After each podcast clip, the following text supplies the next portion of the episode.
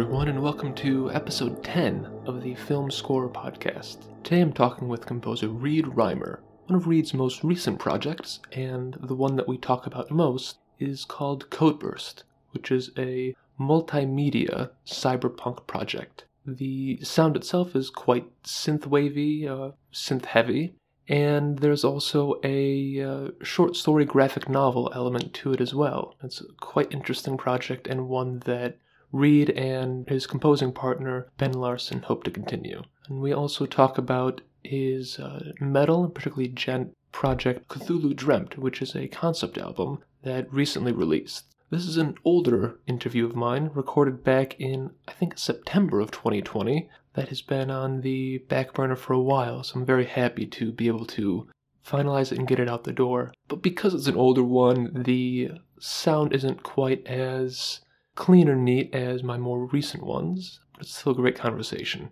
And this is an important one for me as well because Reed has uh, been quite helpful in you know my projects and in this podcast in particular. He's been a very early supporter and a constant supporter, and so I'm very glad that I was able to talk with him and get this released.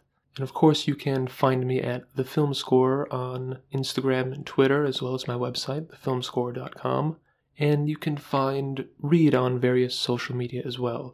So give his projects a listen, leave a uh, rating or review for this episode or this podcast, and let's get into it. I see you talking about making trap all the time, and I know in Codeburst you do a lot of synth stuff, and we can talk about Codeburst later. Then you have some more kind of I don't want to say traditional because I think that minimizes or like maybe even belittles what it really is, but kind of more traditional film scoring. And then this project too. So yeah. how do you juggle doing 15 different genres at a time? It's it's really hard to juggle. Actually, the the most difficult thing I did when juggling was when we were like finishing up Codeburst, which like you said is synth based and it's a lot closer to like synth wave based. I started another project which will be coming out in December, which is also synth based, but it's a little more on the cinematic side versus mm. like synthwave side. And I really wanted to make sure that those two voices were different. So when this project comes out, I hope you don't hear like Codeburst in it, and I don't think you will, just because I, I made a conscious effort to just make sure that any theme, themic, or thematic material was was different between the two for stuff like trap and death metal and like symphonic based material, it's a lot easier to keep those separate just because of the you know the sound world that they live in. Mm-hmm, uh, right. Even though you probably you'll hear like reed flavors or you know like maybe I overuse a theme like like Horner does his little uh, danger motif, motif. Sometimes it's hard to keep it out. Sometimes it's not. What I found with like this trap stuff is I'm just lucky that I get to do kind of stuff that I love.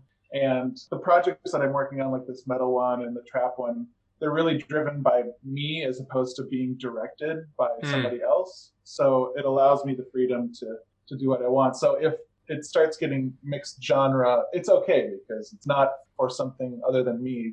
Ah, interesting. Being in the music world, you have all sorts of influences. Is is that how the very genre output came about? Yeah, so it's funny because you and I met on Twitter, and I've met uh, basically everything I'm working on today. About 90% of it is because of the relationships I've made on Twitter or like some other social media. Like the Codeburst came about because the artist who drew Codeburst, I met him on a random tweet.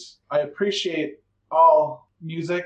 There are some that I like more than others. Synthwave was one of those ones where I didn't ever really listened to it before and this person was gave me a bunch of things to listen to and the next day I was just like, I wonder if I could write a synthwave track and I sat down and wrote this track called We Bleed Ink in like a two hour span and hmm. uh, we just started talking and it was like, why don't we just why don't we do a project? And that's how Codeburst was kind of born. I got onto Twitter for the simple fact that I was like, I need some way besides Facebook to just reach out and get stuff out there because otherwise it's like just me listening to myself. And the crazy thing is, it's become less of a tool for marketing and more of a tool for networking. The metal project that I'm working on was a dude that I met on Twitter too. It's obviously working out well. I don't know. I don't, I don't want to get stuck in the, the genre too much, but Sure. I, I find it really interesting because so many people they have their couple genres or one genre and they stick to it. If you were forced to, I mean, what would be out of all of these the the one genre you'd stay with?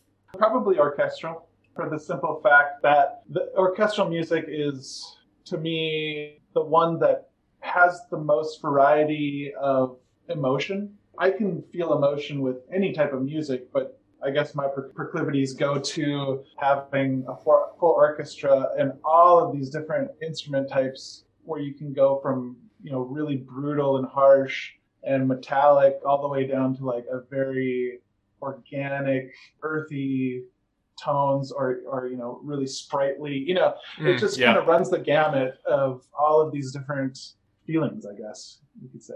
And that, and that makes sense. And I think once you get into kind of more specific or niche genres, not to say that like a death metal can't elicit a, a spectrum of emotions, but it's much better at certain emotions than others. Whereas, yeah, I, I totally agree that something that's orchestral can really hit that array much stronger.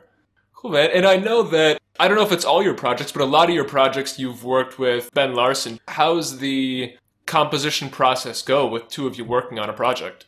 You know, it's uh, it goes. I, I mean, I like it. I, I like working with Ben, who I met at, at college. He was in the theater arts program, but he's also a musician, so he was. You know, he could have double majored, but he didn't want to do like the four years of an instrument, so he didn't. But uh, yeah, we met in theory class and just like kind of hit it off and started our career together by writing a one act zombie opera.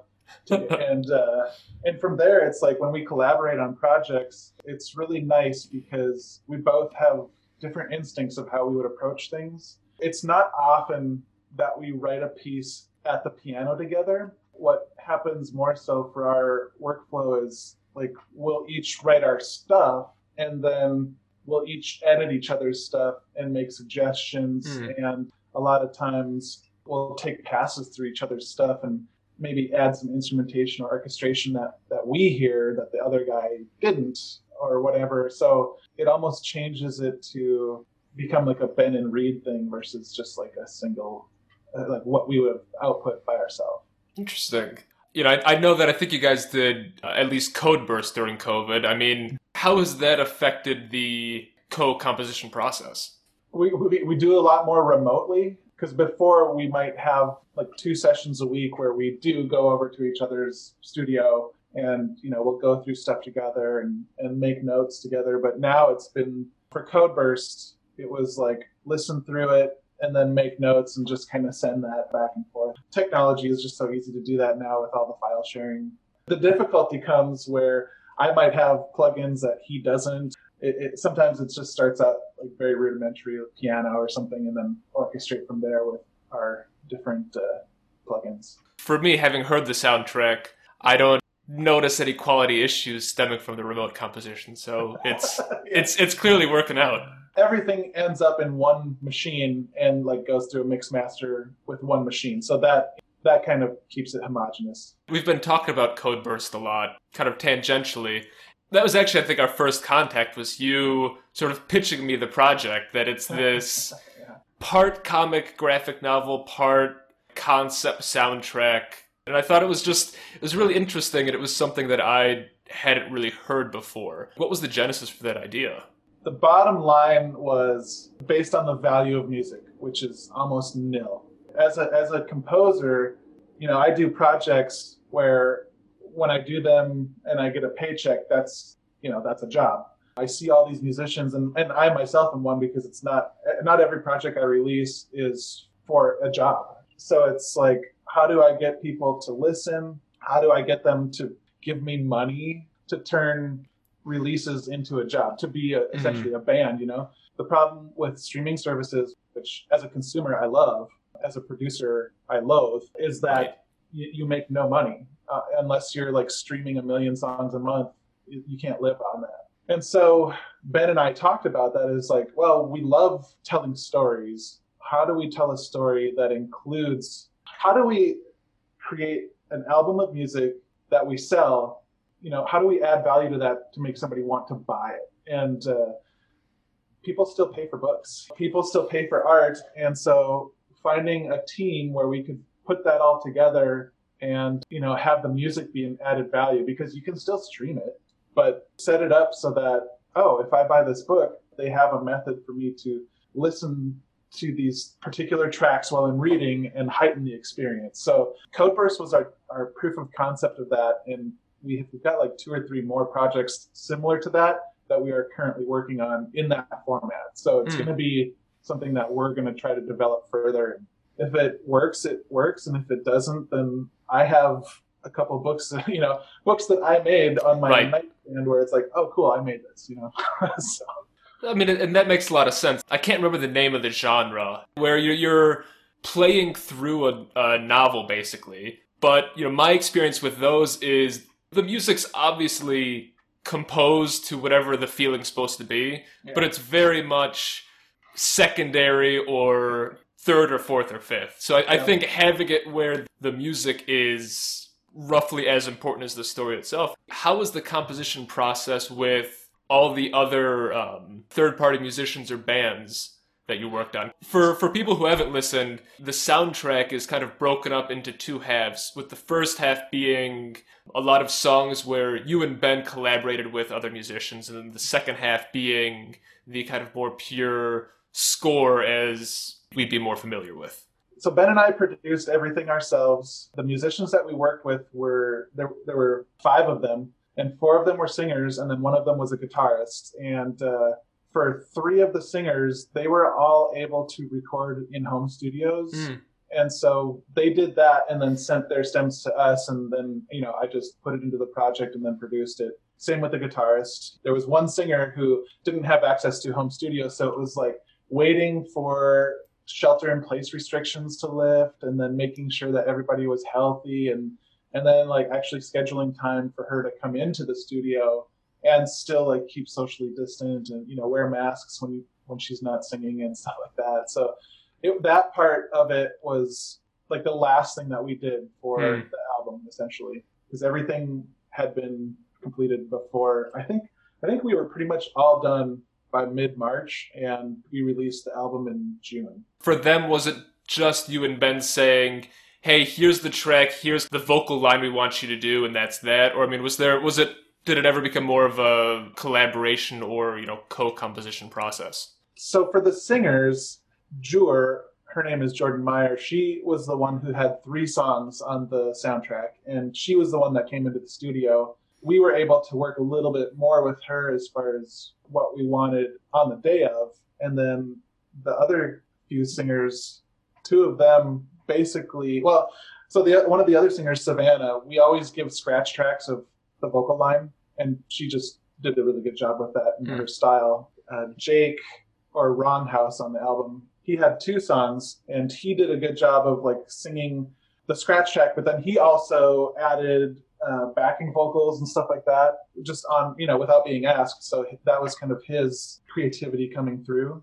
And then Soubrette or Nell June Anderson, Nellie June Anderson, she sang Medusa. She was the one that we gave most liberties to. We gave her the scratch track and everything, but she came back with a with a track where she tried a few different styles and asked us what we liked better, and we were told her what we thought, and then she went away and just put everything together, and her voice really comes through in that song.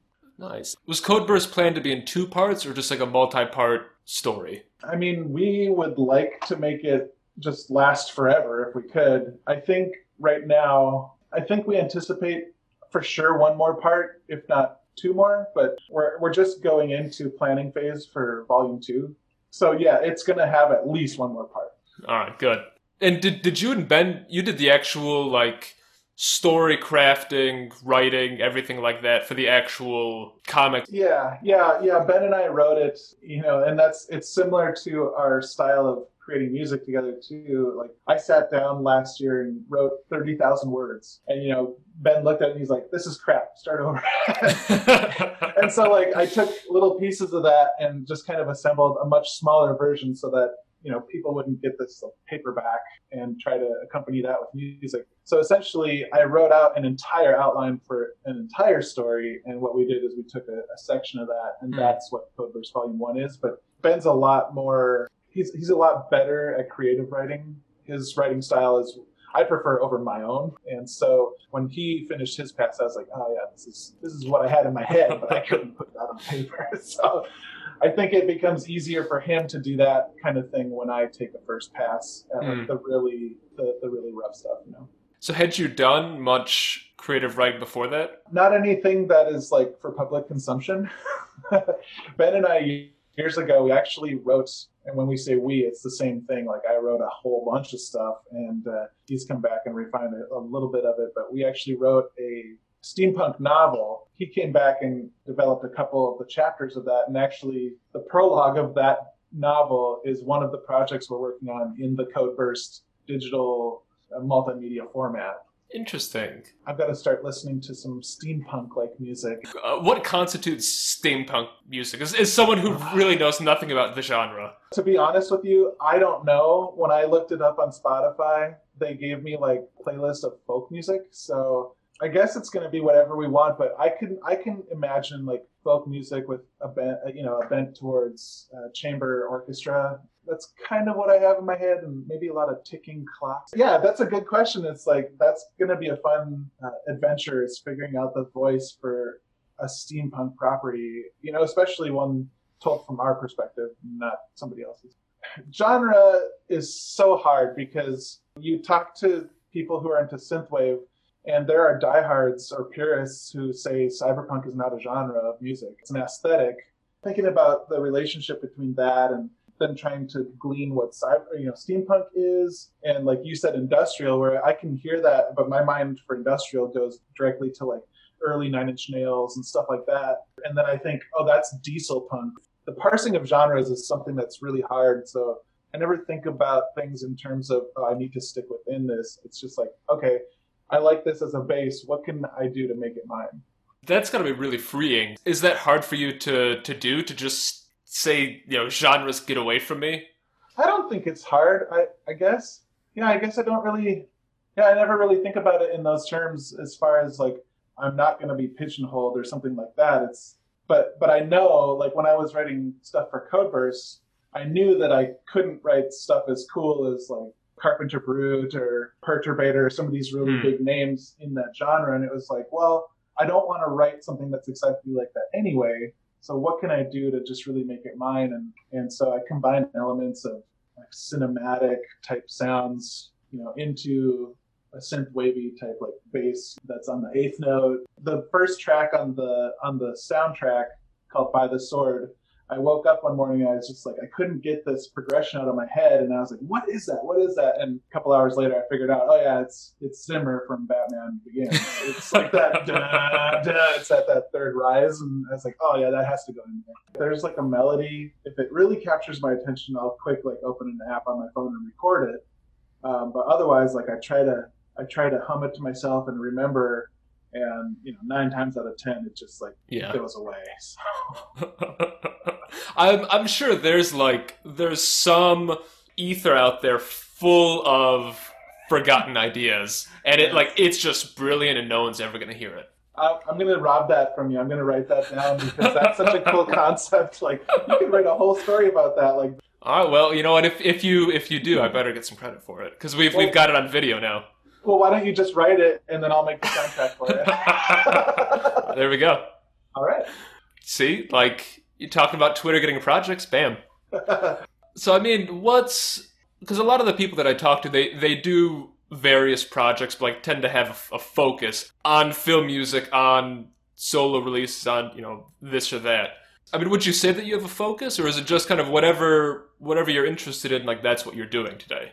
But yeah, that's a tough question to answer. Well, it's an easy question to answer because the simple answer is I just focus on what I want to.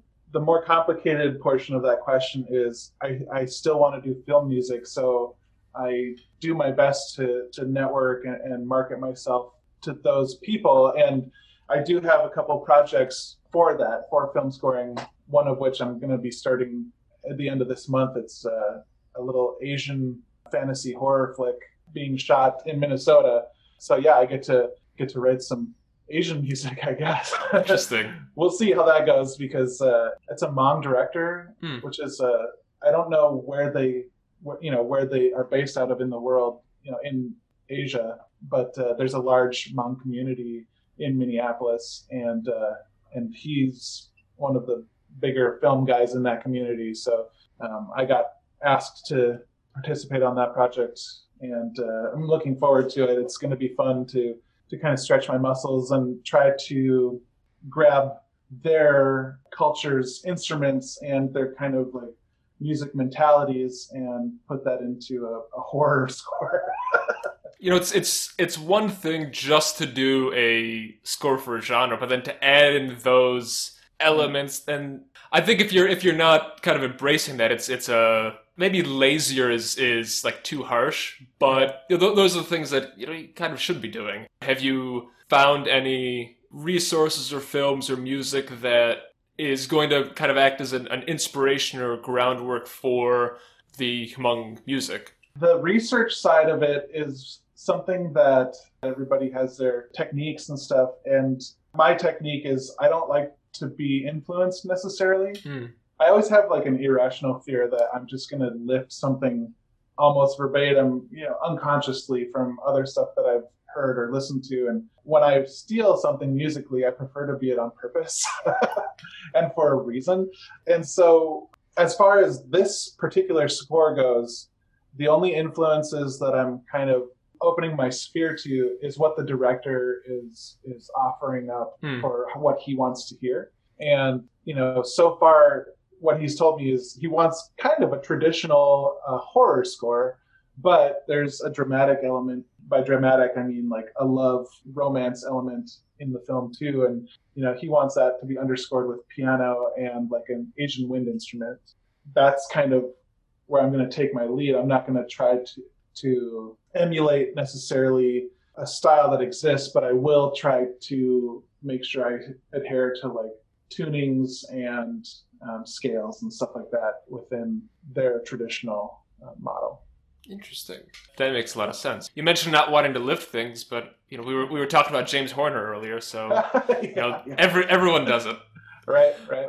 With that, like, and kind of with so much public discourse related to cultural appropriation, things like that, is that is that something that's kind of on your mind going Mhm. into this? Yeah, and I have I have never voiced this to the director or like the producers or anything, but in my mind, what I'm telling myself is they wouldn't have asked me to do this if they had wanted a Hmong composer or something like that. I, right now, I'm just going by the assumption that they have heard and like hired me based on my my library before. Oh, I mean that that makes sense, and that's got to be a little comforting for you. a little bit, yes, because I, I I do not want to take something on and just say I, I can do this because I can do whatever I want. Like that's not it at all. I've recently released a couple Asian trap pieces that are you know very Asian influenced and very hip hop trap influenced, and that is not my style. Like I, I appreciate that music and stuff like that, but those were for a project where I'm working with the artist and I was like, "What do you like? You know, what do you want me to create for you?" And and he's like, "Well, I like this and I like this." And his art shows me this, and I'm just like, "Well, that this makes sense. Like, can I do this? You know, I don't know. We'll see." So, I think that's cool. Like you're taking on things that aren't necessarily like safely in the the Reed wheelhouse. It's, it's Right. things that you think you can do, but it's you know it's it's still kind of a new experience. yeah, I'm not trying to like co-opt anything more than anything. It's just like hopefully it shows my appreciation of those styles and genres. You know. Yeah, I mean, and it's it's such a it's such a tricky balance because at the same time, I am always of the opinion it's really kind of respectful of a culture to learn about their music, for instance, and their you know scales and melodies, and and try to you know incorporate that. I don't know. That's that's what art is. Art's art's sharing and learning from one another. Yeah, yeah. And I mean, you know, I, I don't know, like, I'm a privileged white person, you know, I've got it made in, in the shade over here, and what can I do to help others? And if I were stuck to only white European music, that would be a sad day. And having access and the ability to listen to all these different cultures, you know, music and, and art, and uh, that's really to me, I think why there's so much to love in in the world because it's not just one thing that sounds the same or looks the same across the board. You know what I mean? Yeah, absolutely. Yeah. Well, like the beauty part is too. It's like we have access now to all of these things, and you know we may not like it all, but if you don't like something, there's not a huge cost to or a huge sunk cost to have found that. But on the flip side, it's like when you find stuff, you can really get into it, and then you can start supporting that artist, or you know, supporting that culture community by paying for stuff. you know, yeah. it's like above and beyond your subscription to Spotify or YouTube or whatever. No, absolutely, and that's that's why I'm, I'm so glad that there's the the Bandcamp Fridays that have popped Yeah. up. I'm such an egregious offender of just listening to a zillion hours of stuff a year on Spotify, and it's like Yeah. it's I am not paying in what I should be, but part of me doesn't want to be paying to like some massive company that then streams it that then you know sprinkles it down to all these publishers and middlemen and then you know two drops get to the artist so it's really nice having more and more options to actually just pay people directly for what they're do for what they're making moving moving away from uh from those big heavy topics yeah. Sorry um, about that.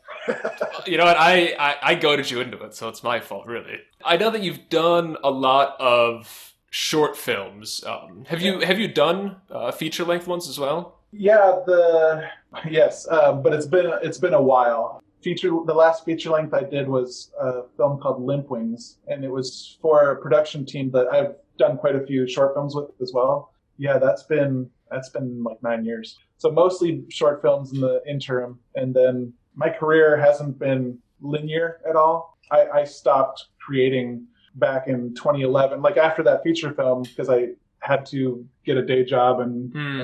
do the things that people do and like even as a hobby music wasn't a priority at that time and then due to circumstances you know i was really able to just really get into it for the last year and a half as far as getting consistent output you know starting to build up the rolodex again and so now that's kind of ready to take on more stuff if that's the direction i choose to go because the Codeburst model is something that appeals to me a lot more than getting a film score where I'm at the whim of the director and the producers. And not that that would be a bad thing. I would take that job in a heartbeat. But if I were also looking at, oh, I, or I could spend the next three months working on this multimedia project that is Right. going to have this and that. And yeah, unless the film was going to pay for my house or something, it would be a hard, uh, be a hard uh, thing to think about. Look, that makes total sense because one, basically, you have complete control, and then the other, yeah, you've you've got a team that you're you know you're creating for someone else. So I Yeah. I totally get that. This is actually something that I've been I've been thinking about recently. Is just what's your approach when you get a short film to score? Oh, I mean, it's the same. You know, I, I start out with conversing with the director about what they are looking for and, and just kind of go from there. You know, typically the spotting sessions are, are what happens and where it's easy to kind of get a roadmap to what you want to Mm. do. Sometimes they'll throw out stuff like, ooh, I'd like to hear a particular instrument. Or generally, it's more like, I want to feel this um, in this spot. So then it's like, okay, then I need uh, instruments here, or maybe this is just a piano or a little tw- twinkle thing here, or this is like full on brass. This is the bad guy, or you know, whatever for that kind of stuff. But yeah, it, it's it's very collaborative. It's like a one side collaboration because the director gets what they want, and we provide that for them. But it's there's a lot of creative freedom within those confines. Yeah, I mean you still you still get to be you to an extent. Yeah, yeah. They're not And- telling me what melody to write. They're just like Right. saying, you know, make me feel love here or something. That seems like such just like a difficult abstract direction, just like happiness, love, sorrow. Obviously, those are the things that music evokes, but at the same time, it seems like that's a that's a tough direction. Yeah, well, it can be. You know, I, I'm pretty fortunate that I haven't had a lot of writer's block in my career. Like, maybe it's because of the different projects that I work on where I can kind of move from one to the other and just kind of always stay inspired that way. But it seems to generally be okay for me. And I guess that, that helps a little bit when you're not just sitting there and wondering what that would sound like. Do you find the the short film format constraining at all? Only constraining in like on the development side. If I was to look at somebody like a John Williams, I mean, in, in you know Star Wars and the development thinking of that as a roadmap, that would be something that would be so cool to have the opportunity to do because, especially when you think of the timeline that he did, you know, he started with films four, five, and six, and then he went back to one, two, and three. And it's really cool to hear like Anakin's theme in episode one, and then like knowing that that's going to develop into like Imperial March, like the ability that he or the opportunity he got to develop, especially that like that's extraordinary. Even a, a feature length film where you might start with a simple theme and it, it, gets to develop over an hour and a half, two hours or whatever. That's probably the only thing missing from a short film is is that development because otherwise it's really just mood music, you know. You know, I was I was writing about a short film recently where it rather than having kind of the development of motifs. They're developing one track by adding layers in as the as the track goes to kind of match what's going on. And I thought I thought that was like that was an interesting take in lieu of the ability to use motifs. And I was like, you know, with so many films, short films that are six minutes or so yeah. you, you can't do that so yeah that's yeah. that's really interesting because i was i was just you know wondering what the alternative is or how you get around that a lot of it is based on how long the film is. I, this short film that I'm going to be starting pretty soon, I think it's actually going to be a little bit longer, like maybe mm. a 20 minute runtime. Um, the romance develops over time into what happens at the end of the film. So I actually think I'll get to do a little bit of development in this one. And actually, you know, because it's a horror film, I get to develop to a mangled uh, theme versus like a full orchestral statement of that. That's like a, a doubly cool experience then.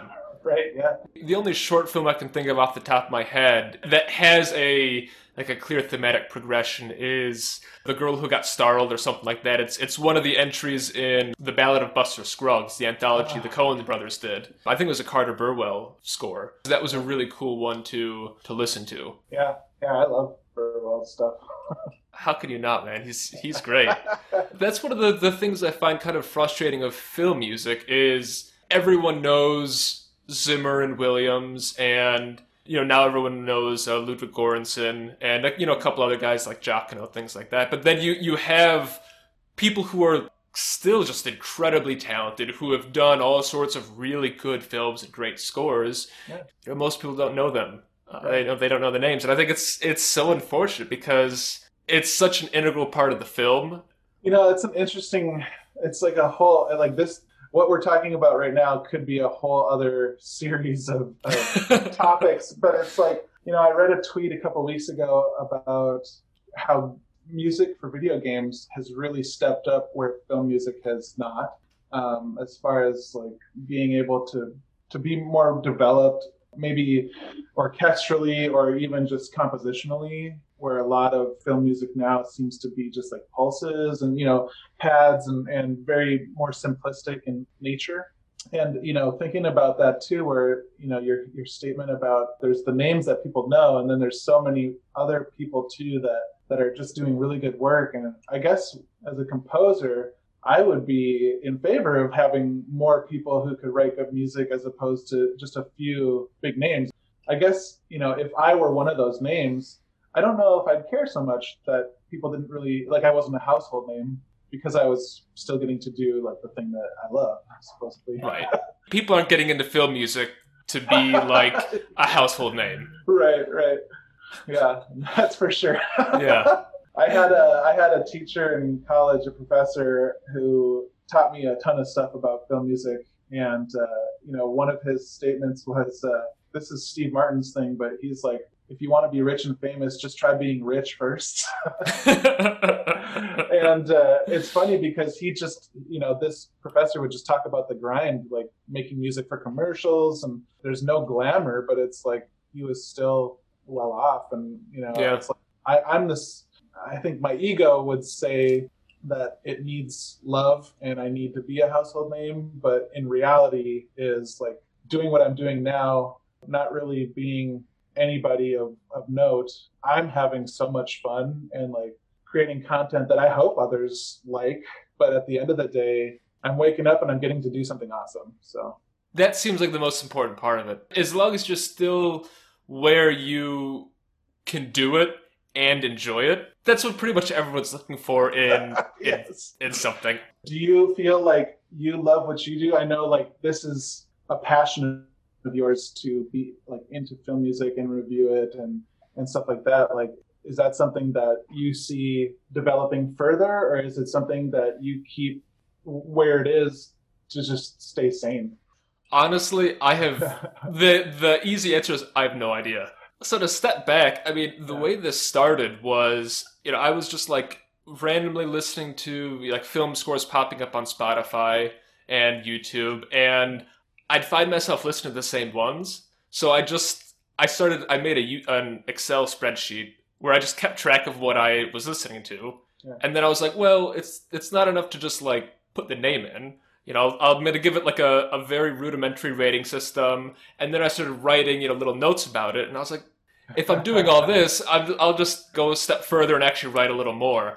You know, I started doing this back in like September of 2018, and then it was like mid 2019 that I started a website. I got onto Twitter this January, and then now I've moved into these these interviews and YouTube, and it's a slow progression of expansion. So I don't I don't really know where it's going to go, but the point you made of are you going to keep it as a, a passion? Like I think that's that's the most important thing because the second it's not a passion, like the second it becomes work, like I've already got a job. Right, so right. I don't I don't want to get to a point where I'm spending 15 hours a week on on this where I'm just like I'm dreading everything that I'm doing. So at at the moment it's probably going to plateau for a while. Right now it's still it's still enough where I'm enjoying it, especially the learning aspect I like. And honestly, one of the things that that's a big plus is being able to talk about things that I like and to connect with people and have composers talk about their work and what they're doing and and kind of get themselves out out there. Like that's why like this new expansion doesn't seem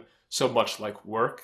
It's fun and it feels like I'm I'm doing something that isn't as selfish as, you know, everything else that I do.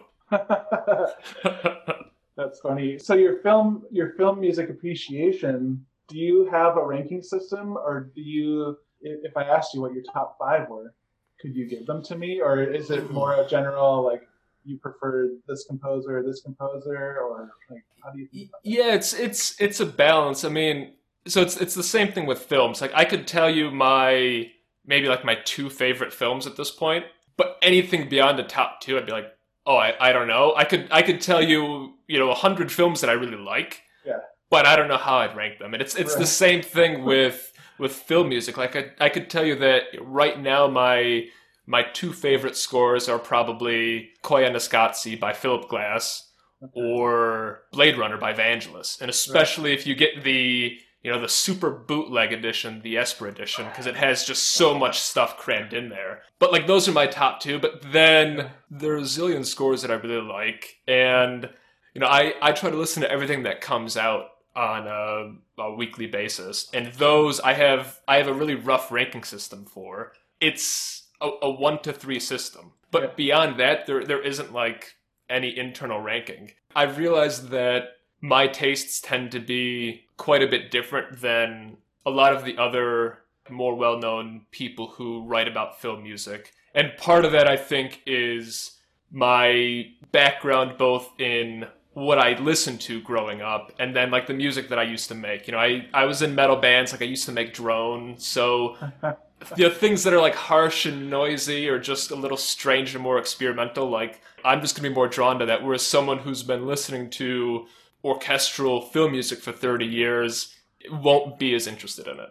Yeah. So I have two questions. The first relates back to your the two favorite film scores. Have they been your favorites for a long time, or just like do your top spots kind of fluctuate? Blade Runner had been my favorite for a long time, and it was I mean it was one of the first film scores that I ever had any sort of like physical or digital copy of, and I just listened to it so much. Part of the reason I like it is is also why I love the film so much. I mean it, it creates this really immersive, believable atmosphere. Like there's a, a scene where you know, Harrison Ford's characters walking down the street, like passing these storefronts, and like every couple seconds you're just hearing little bursts of music come out.